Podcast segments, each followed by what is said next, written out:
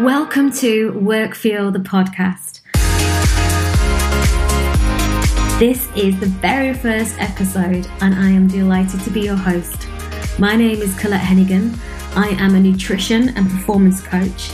I'm co author of the book Work Fuel The Productivity Ninja's Guide to Nutrition, and I'm the founder of a corporate well-being organisation called Optimal Living.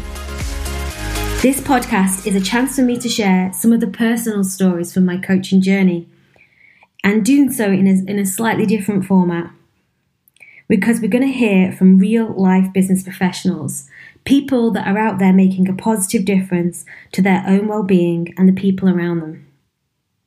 So rather than hearing from health experts, doctors, or athletes, this podcast is about true living proof of what taking care of yourself looks like in the real world of work.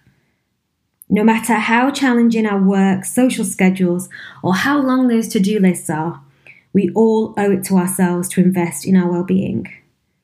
But sometimes, sometimes the challenge is just knowing where to start.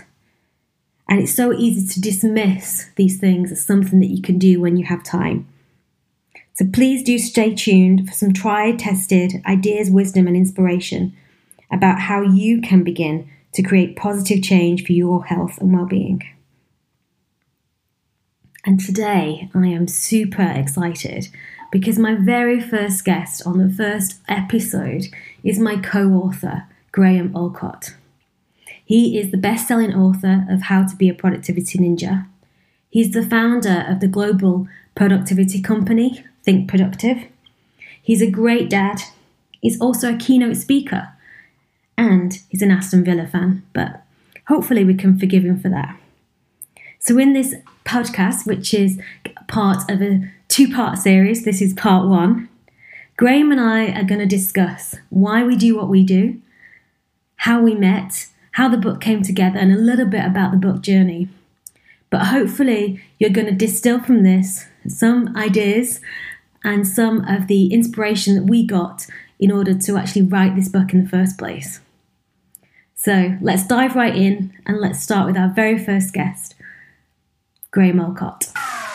Um, so it's been it's been a fun project um, and a really rewarding one, and it's uh, taken quite a long time to come to fruition. Um, and I'm sure we'll talk about that a little bit further down the track in this conversation as well. But it pretty feels like a good place to start would be how we both got into the whole thinking about food and nutrition and how that can power our productivity. Mm-hmm. And I sort of come into the story a little bit later. So let's start with with your own story, Colette. So how did you first start thinking about the food that we eat and how it affects our work? Yeah, I think this is a great opportunity to just kind of introduce this um, at this point. Um, so yeah, I mean, my journey started uh, probably around 10 years ago, maybe a bit more. And uh, at that point, I was working for a large global telecoms company, working in the sales arena, managing a team. And, and, and demanding accounts within there. So demanding clients, big target, uh, traveling a lot and food was very much an afterthought. You know, it wasn't something that was anywhere near my agenda, let alone top of it. And, you know, I would literally run on days like, you know, having a fast breakfast, which is something generally from a packet and just pouring it into a bowl, something along those lines. And that's if I had breakfast. And then lunch would kind of feature intermittently, shall we say. So sometimes it was there, sometimes it wasn't. Sometimes I'd get to 4 p.m. and go, oh my goodness, I haven't eaten yet.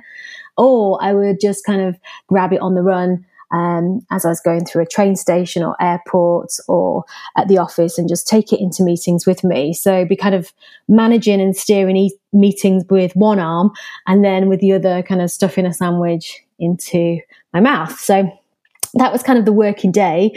Um, and the issues kind of came, uh, were compounded, shall we say, when I got home. Because by the time I'd get home, I'd be quite tired and I was uh, then not really feeling the mood for cooking, you know, a cordon bleu meal for myself or anyone else for that matter. And so I'd just be looking for convenience at that point. And often I wouldn't have much in the fridge. So perhaps I would have grabbed something on the way home that I can heat up or um, kind of try and cobble something together. But I think the main thing for me was that um, nutrition was an afterthought. And uh, I started to feel the consequences really um, of, of living that way. And so, very sort of fast, instant lifestyle. What were the consequences? What what started to uh, feel like it was affected by how you were living? Yeah, so I, I, immediately I, I, didn't make the link. You know, I didn't kind of think that oh, the reason I can't concentrate on this task is because I haven't eaten for hours, or you know, I've not actually had a glass of water today. I didn't make the link between the two things.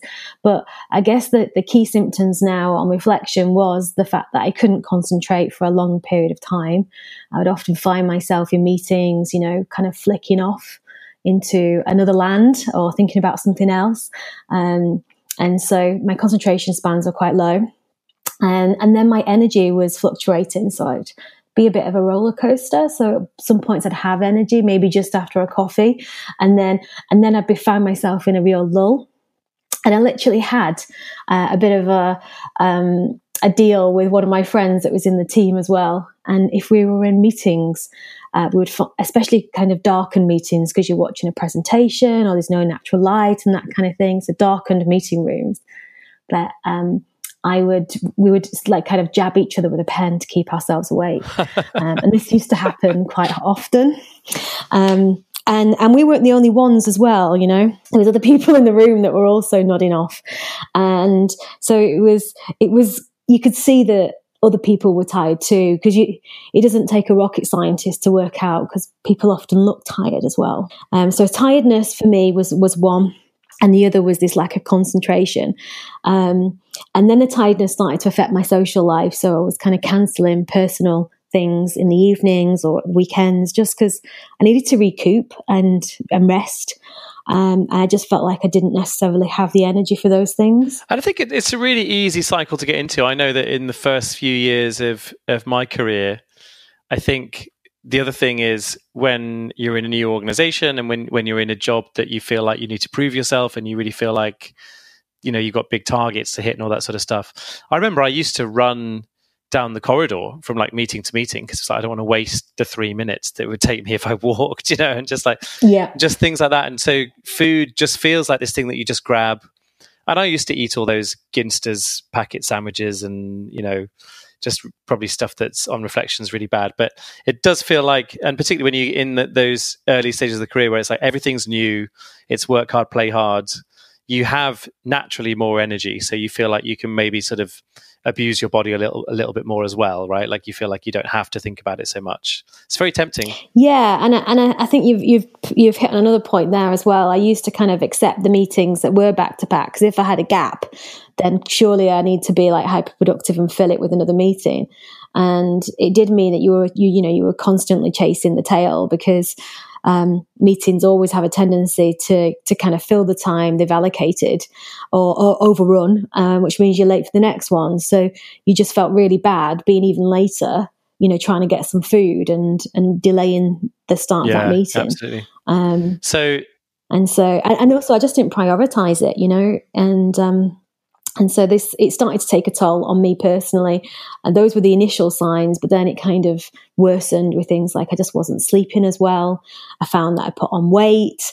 Um, you know i just found that, that my mood was lower. And and so those things combined um, were were kind of the trigger for me to to make some changes. And was there like a sort of particular light bulb moment where you just decided to to sort of make radical change to how you ate and how you kind of supported yourself? Yeah, I think the the kind of it, uh, rather than light bulb, it was like a bolt of lightning that, that, hit me. And I remember being in uh, presenting um, a particular uh, kind of client environment, and I, I got a pain across my chest that I'd never really experienced before. I was only, you know, in my late twenties. I wasn't, um, I hadn't been doing it for 30 years and, uh, and, and I didn't really know what it was at that point. I now know that that I was having a panic attack, but I do realize that the things that contributed to that was the fact that I hadn't slept very well the night before.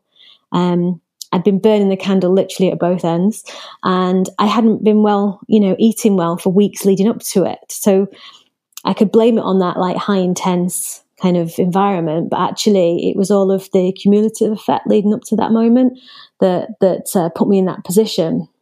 You know, so I was probably starving at that point, hyperglycemic, you know, so low blood sugar levels, just had a crash, and then you know, presenting in such a, a high pressure environment.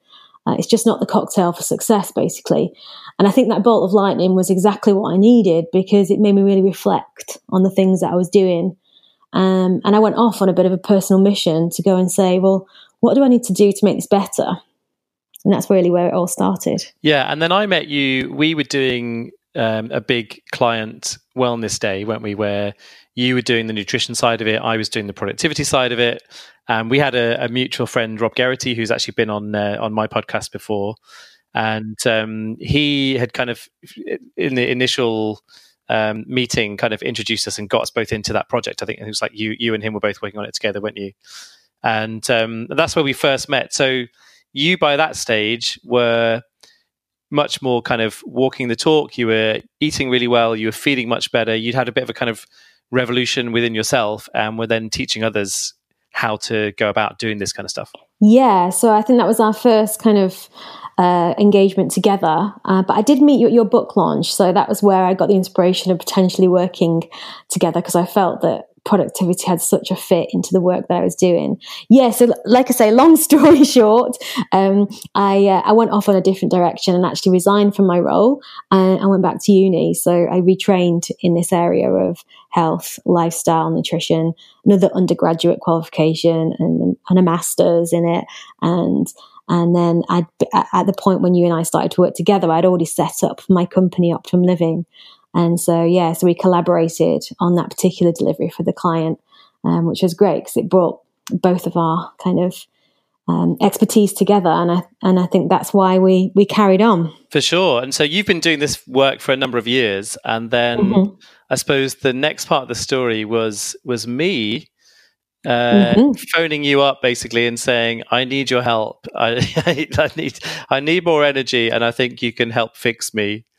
Uh, and and so then I started to become uh, one, I guess, one of your mentees, really. Uh, so so we kind of you did. Uh, I engaged you to coach me basically over a period of time to mm-hmm. t- uh, to look at what I was eating and and so on. So can you remember what I think the first thing that we did around that was you uh, asked me to fill in a food diary. What were your I did. What were your impressions of my food diary? Do you remember? Yeah, so um, I think that's a, quite an interesting question. Actually, it was um, uh, very kind of one dimensional, um, and kind of I could have just used a handful of colours to, to colour it all in if I needed to. Um, uh, so it was it kind of like lacked adventure and diversity, and there was a lot of repetition in, in your initial food diary and a bit of kind of irregularity too. But I'd like to pose a question back to you actually before we get into that that next step, that next kind of step that we took, and say why did you engage me? You know, what was it that there was a compelling moment, and you thought, you know, I actually want to work with Colette uh, directly. Oh, sure. Yeah, um, yeah. What was it? Uh, so I, th- I, I, was going to come back and talk about this. I wasn't glossing over it, but so the the thing for me was so obviously I'd been practicing what I preach around productivity for a number of years, and I felt like I was doing everything right, but I felt like I was still getting to the end of days and at you know maybe sort of 3 4 p.m feeling quite tired and just not feeling like i had the kind of stamina um, and then i had a particular period of time where i i basically got diagnosed with depression i don't know how long really i'd had depression for and i think i mm-hmm. i'm someone who definitely suffers through the winter months i th- like I'm very sensitive, I think, to to vitamin D. Like it, and I have never had it diagnosed as seasonal affective disorder, but I think I have that. Mm-hmm. So in the summer months, I feel like I've got more energy. In the winter months, I feel very, very sluggish. And I, I could have, you know, a few years ago, I was having periods where I would, there'd be several days in a month where I might get out of bed and just think, no, not today. And, you know, just, just be very low and very, very low on energy and, and kind of, kind of slumping around the house and that kind of thing. Um, so it was a big problem for me, and I got diagnosed with depression. I was on antidepressants, and then I'd taken a decision. I'd gone away to Goa, which I quite often would do in the winter months. And I'd sort of taken this decision. I was doing yoga every day, I was exercising, I was eating well. And it was like, right, I'm going to throw everything I can at this in order to sort of beat this depression and to come off the medication that I was on and all that sort of thing. So that was probably for me the the big uh, light bulb moment or light, lightning bolts probably is more of a fair description of that one too. And and just kind of reaching out to you and saying, "Hey, help." Yeah. So that that was the moment because you you you kind of had um, some respite, I guess, from how you were feeling whilst being on holiday um, and having that break in Goa. And I remember having a conversation was, well, but how do we do this in real Yeah, life? yeah. You know, how do I continue this? So yeah, so we started off and I said, well, I need to know where you're at now. So we obviously did like a, a proper first consultation, try and find out all of that gritty detail. And, and then you filled in that lovely food diary for me. Um, which which I still have, yeah. I don't think I have it. treasured. it's a printout in my office. No, no, it's not. Framed. What not to do? Yeah, no, um, absolutely. So, so I think that's kind of where it started for us working together, and then from there we kind of um, built a way of of working and for me to support you. Do you want to tell us a little bit about how we did that? Yeah. So, I mean, the main bit that I found very helpful, we did some Skype calls around this, but the, the main crux of it, I guess, was me taking photos of every meal and then sending them to you on WhatsApp. And I think I was quite skeptical when we first thought of that as a, as a sort of coaching model. But I think it had a couple of really nice effects. The first was it made me really mindful of okay, if I'm going to have another two glasses of wine this evening, then I have to send photos of those to Colette and like, you know, there, there's a kind of there's a kind of natural uh, sort of accountability that develops out of that, which definitely just reinforced the good habits and and helped to sort of cut out some of the bad ones. Um, so that was great. And then I think the other thing that was really useful about it is that it allowed you to offer really practical little tips and tricks for things I could do. So it would be things like, you know, you'd say, that's a great meal, but like maybe chuck some sauerkraut onto the side of that or throw some nuts into there or like just little things that would not really take more than a few extra seconds of preparation, but would actually just transform a meal and upgrade a meal from being you know one level of, of nutrition to being you know a much greater level of nu- nutrition. And there, there was a lot of other stuff that we did as well. I think the the work that we did to sort of identify good vitamins and minerals and and some of that stuff. And particularly for me one of the big insights was around the conversation that we were having around adrenal function and you know coming back to your thing about Mhm. the presentation that you're doing and having that panic attack. Like adrenaline is a wonderful thing in the human body right? Like it allows us when we've not been putting the work in with the right nutrition and stuff to to really kind of get through the pressured situations feeling really alert and on form. But of course the consequence of that is that you have that adrenal crash. And i think you'd really recognize that for me that was something that's happening a lot. And i think that was a really helpful Mhm. part of the process as well was those conversations we were having sort of in and around the whatsapp groups to kind of determine some of those things that i particularly needed to work on Yeah, and and uh, I think that's something that a lot of people can can relate to in our you know current business world is that we rely a lot on these adrenals, which is you know a, a stress function, and uh, we absolutely need um, them there, and, and a bit of, a, of adrenaline and a bit of stress is all part of being human. But the issue is, is when we're upon them for all of our kind of energy all of the time, um, and these guys really need the rest. And the reason I could recognize it in you wasn't just my studies, was because I'd seen all those things in myself retrospectively, but uh, I'd seen those things in myself and uh, knew the path to to kind of rebuild them. Um, and so and so tell tell us then, Graham, what did you feel? You know, in terms of this, you started on a new kind of approach to food and lifestyle, and what did uh, you kind of glean from it? What what were the benefits? Well, I think it's interesting because at the time, I felt like it had this really transformative effect. And I think now that's just become my new normal. So now I just I just operate on a on a higher level of energy generally, and that's just the default for me. So I start to notice that now the other way, where if I start eating badly for a couple of days or something, or even just a couple of meals, I start to think, oh, right, yeah, I, this is why I feel a little bit more sluggish now or a little bit more tired. But at the time when I had very low energy, you know, particularly just for me, like starting the day with a really good breakfast, being mindful about what I was eating for lunch. Um, I remember you said something really that that kind of, you know, it, it it transformed how I thought about food. Really, you just said, I think there was a there was a day where I I sort of sent you a photo of something that was a bit uh, half-assed and not very nutritious. and you know i then followed it with an excuse like oh well you know i've been really busy and i haven't been shopping or whatever and you know this is this is all i've got sort of thing. And and you just sent me about this one liner that just said well you eat well when you've got good stuff in your fridge. And i was like ah okay so it's actually about how i think ahead and prepare and all of that sort of thing and that's going to help me get there. But yeah i really just started to notice much more energy. I was I just had much better moods. And it just felt to me like a very nourishing thing that I was doing and really kind of helped me to come out of that that sort of period of depression and very low energy, um, just feeling really good again. And and yeah, so so from that point of view, it for me it was something that I really wanted to share with as many people as possible. I was really annoying all my friends talking about it at the time just boring them with all this stuff. But like, it really felt like this is something that if we could capture this in a book, then that would be a really great thing. But yeah, it was just this huge kind of burst of energy. Yeah. And I just think it's so brilliant that you just normalized that level of energy now. Yeah. You know, so, and, and, and I think you know, we've written about in the book, which we'll move on to in a moment. But, you know, this stuff really does feed itself, excuse the pun. You know, you do a little bit, you feel so much better, and you don't want to go back to your old normal. You, you want to kind of carry on on the journey. And, uh, and that's where the motivation comes from because you do feel, feel those differences. Um, and, you know, it's it, it, doesn't have to be too complicated or difficult, but it, it, it is like on a trajectory. You're a bit, you know, you're progressing as you go through it.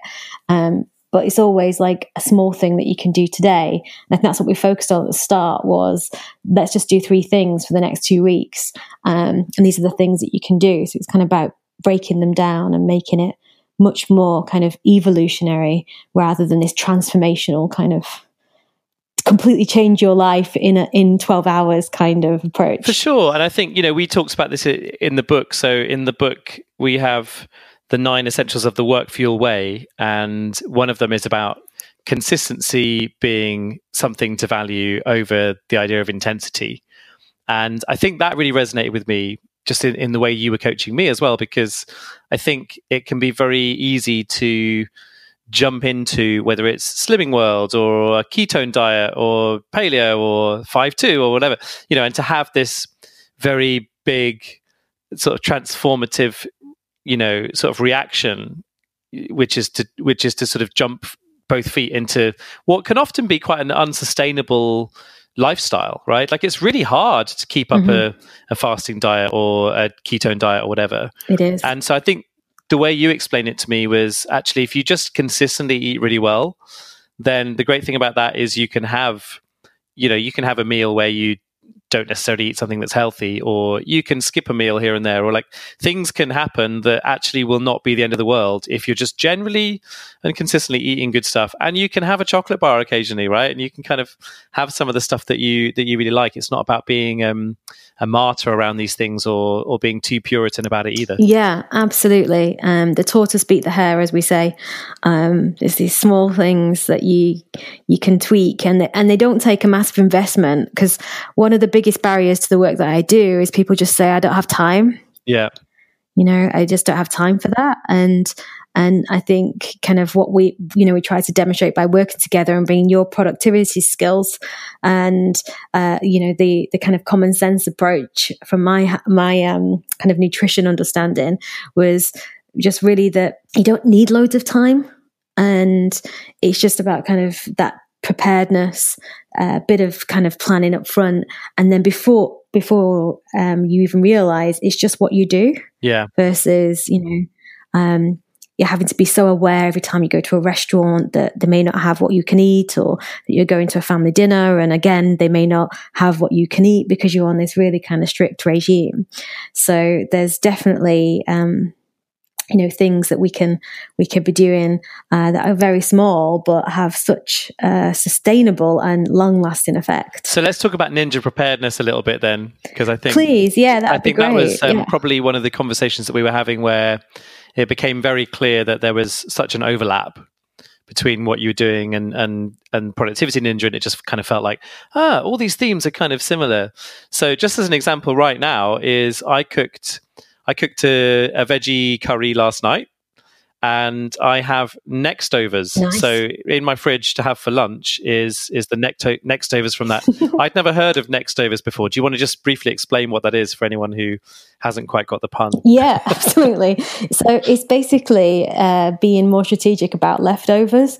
So leftovers kind of ha- just happen if you just don't finish uh, the end of a dish or something that you've made. Whereas Nextovers, you say, right, okay, how many carrots can I bother cooking? You know, cutting in order to make this dish even more padded out so I can have another three meals afterwards. And not just carrots, but obviously mushrooms or some extra piece of fish that you could maybe throw in the oven at the same time or a sweet potato. But just thinking about kind of, you know, what's the next meal that's coming up? What's next?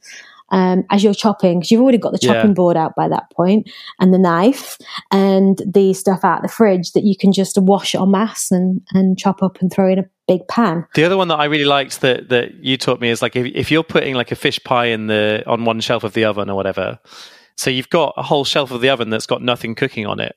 So you taught me the thing about just like cut up a butternut squash and put it in a tray and then put some oil on it. And then you can then use that to throw into salads and to kind of have as little kind of half portions of stuff for the rest of the week. And to me, like the geeky efficiency head part of me loves the idea that like okay if i'm going to pay to heat up the oven i may as well get full value out of that right so so i just get this real kind of like uh you know, little geeky bars out of doing that that kind of thing. But yeah, like it's this whole thing of you know, if you're going to put the effort in, then you may as well with any. I think with any meal, you know, you may as well make six portions or eight portions rather than one or two, and then you know mm-hmm. you can bag those up and you've got you know really nice. You like you know simple meals that take a few minutes to just like whack in the oven or whack in a pan or whatever, and and kind of defrost them later. Yeah, yeah, that's it. And you know, you, that little trick of the butternut squash could easily be a sweet potato, a courgette, uh, an aubergine, and you can you don't even need to chop these up. I'm talking yeah. about putting whole foods in. So, because obviously once they're cooked, they're very easily just to chop and again, like you say, throw into a salad or even blend the next day with some stock and you've got a veggie soup and you suddenly seem like you're brilliant at this stuff. But actually, it's just all about that forethought, like future gifts to to ourselves, as we kind of put it. Um, you know, so if you're coming home late and you've got a fresh soup in the in the in the fridge to go, or a chili that you made last night, oh my goodness, yeah, that is absolutely. like the best feeling. You know, you're tired and there's just like no chance that you're going to bother getting the chopping board out, but you just need to throw something in a pan and it tastes really good and it's just going to like top off that day, you know, in a much better way than what you would have done if um, you wouldn't have created that for yourself. Absolutely. And for people listening to this who are, you know, maybe on the move quite a lot, sort of not cooking at home but relying on hotel food and restaurant food and and that sort of you know and the marks and spencers and and sort of tesco sandwich shops and stuff what would you what would you give them as advice around preparedness? How can they make some of those meals better just with a bit more extra uh, sort of strategic thinking around it? Yeah, so this is like moving away from you know you don't, you don't have to be perfect with these things. So even if you've you know bought something, you've put it in the oven out of a box, and you could buy a box of tomatoes and then just chop a few and put it on the side that's an upgrade. Uh, maybe you could buy a bag of greens, the you know salad greens, and you could just empty the bag out and put your box dish on top of it. Um, and it's just like the small things like that. Maybe when you're picking up lunch, and you could only got time to grab a sandwich and those days happen to all of us at different points so completely understand this and you only have that time but there's also a fruit bowl there that you could grab an apple and a banana or something for your kind of sandwich rather than the bag of just crisps. Um, and so you just start to bolster your diet just by doing small upgrades like that and, and, and, and making it simple for yourself. So wherever you are, you can start today. My favorite one as well, which is which is in the book, is so now whenever I fly, thanks to you, I always have at least one avocado in my hand luggage and probably a bag of nuts as well. And the avocado is great because if I'm on a if I'm on a long haul, I will order the vegetarian um, Hindu meal usually, or Indian vegetarian, whichever it's called.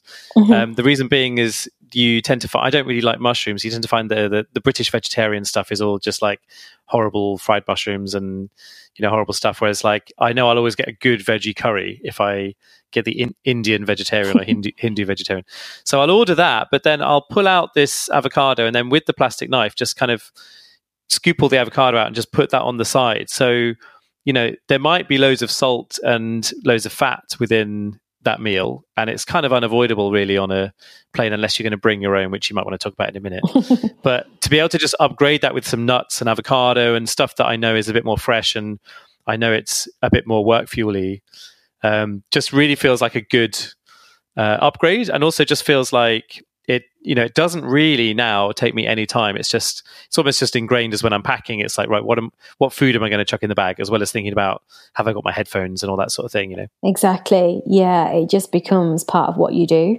And and for me it's obviously the top of my agenda um, but I love that you travel with your avocado, just like I do. You know, get it out in my tray and chop it up into whatever I've been given, whatever meal. And I always try to order special meal too. That's a very simple hack, shall we say, of the air the airlines, you usually get something better. Yeah, um, yeah. When you do that, although you don't, you don't often eat the plain food, do you? You quite often just have your own complete meal, don't you? Yeah, I, I, I tend to take more um, than than just an avocado.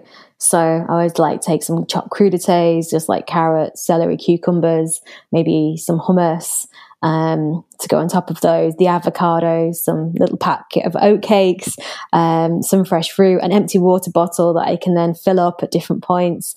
You know, just before after going through security, a big one, so I've got lots of fluid on the on the flight.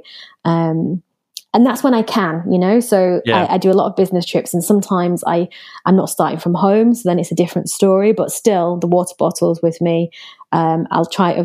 I would have tried to steal stuff from uh, for breakfast. you know, I got really caught out a little while ago. I was going from the US to Canada, and I think I got three avocados for a dollar or something somewhere in New like you know these like little market stores you see like uh, in New York. So I, I got one of those, and then uh, I think I'd eaten one or two of them, but basically, I got to the Canadian border, and you know, there's like the list of the stuff that you're not allowed, and it's like fresh fruit and vegetables and whatever. And I was like, oh no. And th- something just felt really painful about the idea of throwing this avocado away. but, so, but also, I, it also felt even more painful the idea of breaking the law and being thrown in a jail cell and all, all, the all the panic that you tell yourself. So I ended up having to throw this avocado just in a bin when I got to the border thing. And it just felt like just such a tragic thing to have to be doing. so I'm going to definitely attached um, to this travel food. Yeah, well, it's just you know I think you just think how much uh, you know, sort of care has been taken to grow that avocado and sort of put it in the supermarket, and then for me to buy it, and you know, it just it feels like something that you shouldn't just waste. Like, I hate wasting food generally, but yeah, it just kind of felt like something that was really uh, not a nice thing to have to be doing. But having learned that lesson now, I think I'll be uh, much better prepared for that. Yeah, I, I, think I probably broken the law a few times by that. the other one is I had a big bag of nuts, and it had to. I think maybe this is why I did that with the avocado. Is the time before I had a big bag of, bag of nuts, and I had I did declare it, and then I had to wait around for so long while they put my whole bag through a whole other thing. just for the sake of this little bag of nuts. And I was like, oh, for goodness sake, you know. So I think maybe that had influenced um, Avocado Gate as well. Yeah, I'd say so. Yeah, you didn't want to repeat of that. Yeah, yeah. So it's next time, eat them before you before you get to that point is the uh... yeah well I'd, I'd done pretty well i'd eaten i think two out of three but it was just the last one mm. um, so let's talk about the book so this is my first time co-authoring a book and your first time writing a book. Mm, so uh, how was it for you? Um, well, it was quite a journey as well, and uh, uh, very new to to my work because most of my work these days I deliver uh, wellness and nutrition workshops and masterclasses. And within a kind of business environment. So I go into the workplace and, and coach employees directly at work about how these things can influence their lives. And so I do a lot of talking basically, um, and not a lot of writing. so I'm quite a good talker. There, there, there, was definitely weeks through the writing process where that was also the case. so true. Yeah, thanks for that. Um, yeah, so what I actually ended up doing was talking into my phone about what I'd like to write about, and then mm. playing it back to myself and writing it.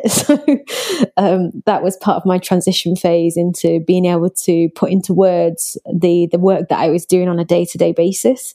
Um, I even actually recorded a whole workshop that I delivered. Uh, so I had like you know my the the things that I was saying and the kind of questions that were being asked.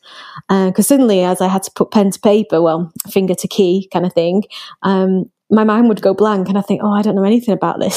so um, I'd have to go back to these recordings and say, you know, just look through them again and say, actually, I do. And these are the questions that are repeatedly being asked. And so these are what we need to be answering here in this book. Yeah. So I think, um, you know, that was our reason for writing it, the two of us, was that we felt that there wasn't necessarily a book for people that were looking to to access this knowledge in a very bite-sized way um, that kind of really would impact their productivity in a short term, but be able to practice for a lifetime.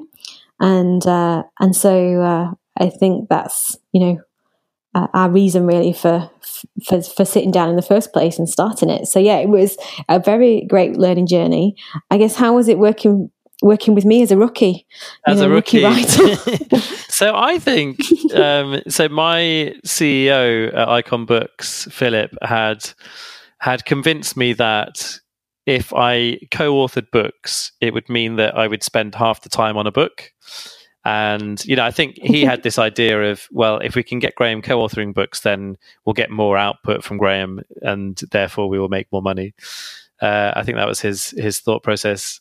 Uh, that was certainly yeah, that was certainly his sensible. persuasion process with me to sign a, a four book deal at the time. But I think for me, it ended up probably taking twice the time and that's not at all a a sort of um, indictment on you. I think it just meant that every time we wanted to make changes to something or you know we wanted to make something happen then we had to kind of talk about that between the three of us. So me and you and ellen our editor. And likewise you know if one person's working on a chapter they have to work on it then the other person has to read it.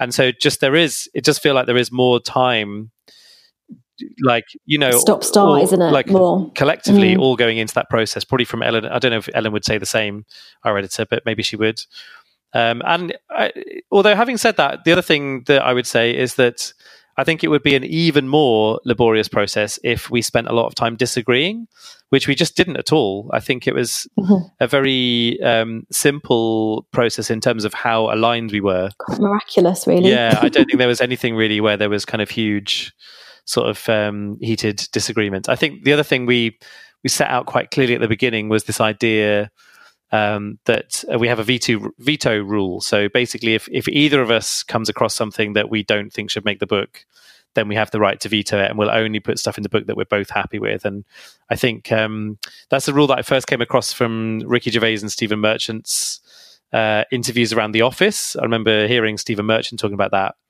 and thinking, oh, that's really smart because it just takes away that sort of conflict of ideas and stuff. Yeah, and the emotion that comes with that, you know, because you can hang on to that for a long time. Um, and I think we had probably a few of those. And we probably used it. Yeah, we used it once or twice. Definitely. It wasn't many, but but there was a, there was a few where that, that yeah. came up. Yeah. One was about microwaves. Do you remember that? so so I so my thing was well you know, microwaves are a thing that I use, and it feels like, you know, I try not to use them too much, but, and I don't ever buy sort of microwave meals, but I'll use them to like heat up porridge or something. Um, whereas you're like very anti microwave. And, and I, my argument was, well, busy people, they're going to use microwaves. Can't we just help them? And, uh, you didn't think that was the right kind of thing to promote. Um, no. And, and because the veto rule, veto rule, it was like, okay, that's cool. Uh, and yeah, I don't think the book's any worse off for not having three sentences about microwaves in it. Exactly. Yeah. And, and I'm kind of thinking or say hoping that uh, when you say it was twice the time, but it was hopefully twice the fun because you had this interaction of somebody else. Yeah, absolutely. I, I, mean, I really, I loved working with you on it. And I think the other thing I was going to say is I, I reckon there was um, a sort of the time where I'd written the first draft of the first chapter and shared it with you. So we'd done a couple of days together, hadn't we, where we were mm-hmm. just kind of brainstorming ideas, and I was just kind of getting a bit of a download getting out the head. Yeah, I was trying to get a bit of a download out of your brain, really, of just you know, tell me what's important here and what are we trying to get across. And then I went away and came up with the first chapter, which turned into the nine essentials of the Work Fuel Way. And I remember you maybe maybe you WhatsApp voiced messaged me afterwards and said oh man, this really captures it. And I was so excited that what we'd got there, you know, really kind of made sense and and and you were excited about it. And that for me was quite a big moment because I think we it allowed us to really nail the rest of the structure and kind of hang everything else um, on the right hooks off the back of that, if that makes sense. Yeah, definitely. I think that was like pivotal to getting the motivation going for both of us because you really distilled down all of my talking. We spent a whole day and I chatted a lot, and you were just kind of, let's bring it back to that first point again, Colette. So, can we just go through that? So, why would that be important? You know? And I was like, oh, well, you know, and I go down all of these different rabbit holes as I do when I'm talking about things that I'm passionate about. You go, okay, let's move on from that one now. Okay, that's finished, Colette. And I think that was one of my that was one of my catchphrases, wasn't it? When, on on the calls. It was just like that's a rabbit hole. yeah, so we're going to move on from that now, and uh, yeah. and and yeah, and I think we had um, quite a lot at that time in terms of we, we we got it down to the nine essentials, which is what you encapsulated. But we had a number of points, and what we actually really felt was that they could be pulled together because some were similar and that kind of thing. So it was just a really great process to to go through. And and I think you know for anyone co-authoring a book, spending that those days together, starting with a blank sheet of paper, you know, it really was um, yeah. the way to do it. Were you very daunted by the idea of the blank page at the beginning? I think it was more that uh, i could i was doing all of the clever procrastination things and going down the rabbit holes a lot. So i'd think about a point i wanted to make but yeah. then i'd think oh no i need to substantiate that and so I'd go straight to, to like clinical papers, Googling them or going into some of the reference sites that I have and, and trying to find them on, say, for example, hydration. And then I'd spend a whole day on it. And then I'd go, I haven't written anything yet. Uh, so, so there was, there was definitely yeah, yeah. Um, some scary moments like that. And, and then I think, you know, we, we, we, we talked about, well, how do you eat an elephant? And you just have to just keep on biting off little chunks and yeah, even if I've one only, bite at a time one bite yeah. at a time yeah and and and just right even if I could get a hundred words about hydration that's better than doing another um, two hours of research and that mentality started to build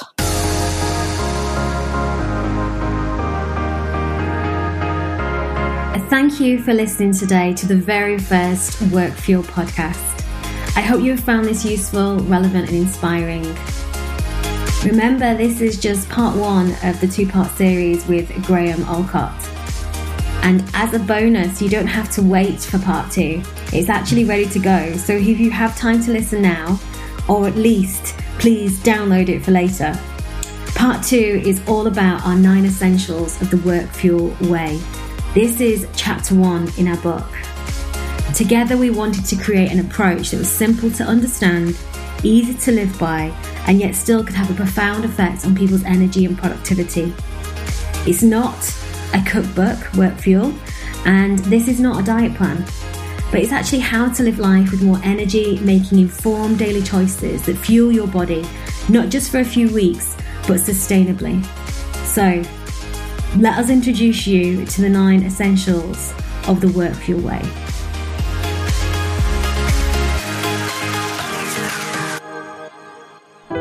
This podcast is produced by Podiant. To find out more, visit podiantproductions.com.